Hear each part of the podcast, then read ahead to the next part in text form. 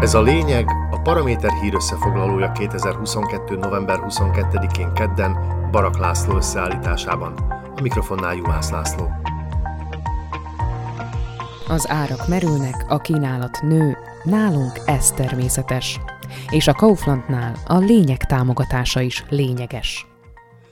Egyelőre nem ülésezik a parlament, ennek ellenére, mintha nagy üzem lenne a politikában – Leginkább az energiaárakról szólnak a hírek, meg a kormány és a lázadó orvosok közt zajló egyezkedésről.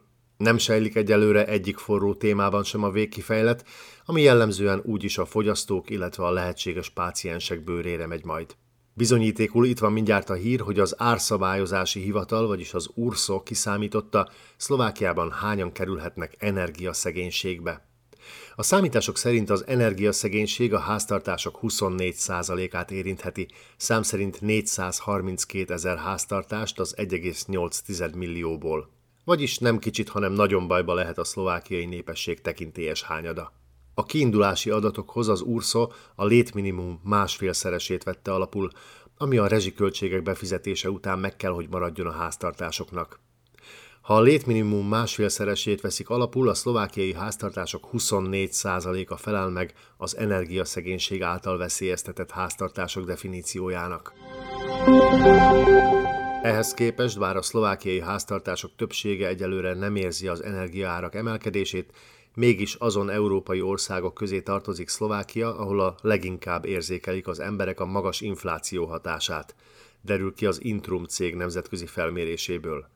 Szlovákiában a megkérdezettek 88%-a érez negatív hatást a családi költségvetésre vonatkozóan, csak Magyarországon és Görögországban magasabb ez az arány. A felmérést 24 európai országban több mint 24 ezer válaszadó bevonásával végezték ez év júliusa és szeptembere között. Szlovákiában ezer válaszadó kapcsolódott be. A kormány egyébként az elmúlt időszakban többször is ígéretet tett arra vonatkozóan, hogy maximalizálják az energiaárakat. Az elektromos áramra vonatkozó ígéretet még februárban tette az állam, akkor azt mondták, hogy az elkövetkező két évre vonatkozóan fagyasztják be az árát. A szlovák villamosművekkel kötött memorandumot azonban még jóvá kell hagynia az Európai Bizottságnak. A testület még nyár előtt megkapta az erre vonatkozó dokumentumot, de öt hónappal később még mindig nem hagyták jóvá. Ha az áramárára vonatkozó árplafon elakadna Brüsszelben, annyi lenne a kormány legfőbb tervének. Az illetékes miniszternek Karel Hirmannak ugyanakkor van tartalékterve is. Az állam ugyanis kihirdetheti az úgynevezett általános gazdasági érdeket, ami konkrétan rákényszerítheti a villamosműveket az alacsonyabb árakra. Az orvos szakszervezet és a kormány között zajló tárgyalások is a pénzről szólnak. Ám az orvosok szerint egyáltalán nem csak a saját béreik emelését szorgalmazzák, hanem a kórházak állapotáról, az adósságaik rendezéséről vitatkoznak, illetve az orvosképzés és az orvosok továbbképzése az akut téma. Kedd délután Edward Heger miniszterelnök és Igor Matovics pénzügyminiszter is becsatlakozott az egészségügyi minisztériumban folyó tárgyalásokhoz. Az orvos szakszervezet képviselői délelőtt az egészségügyi miniszterrel az orvosképzés átalakítására tett javaslataikról tárgyaltak.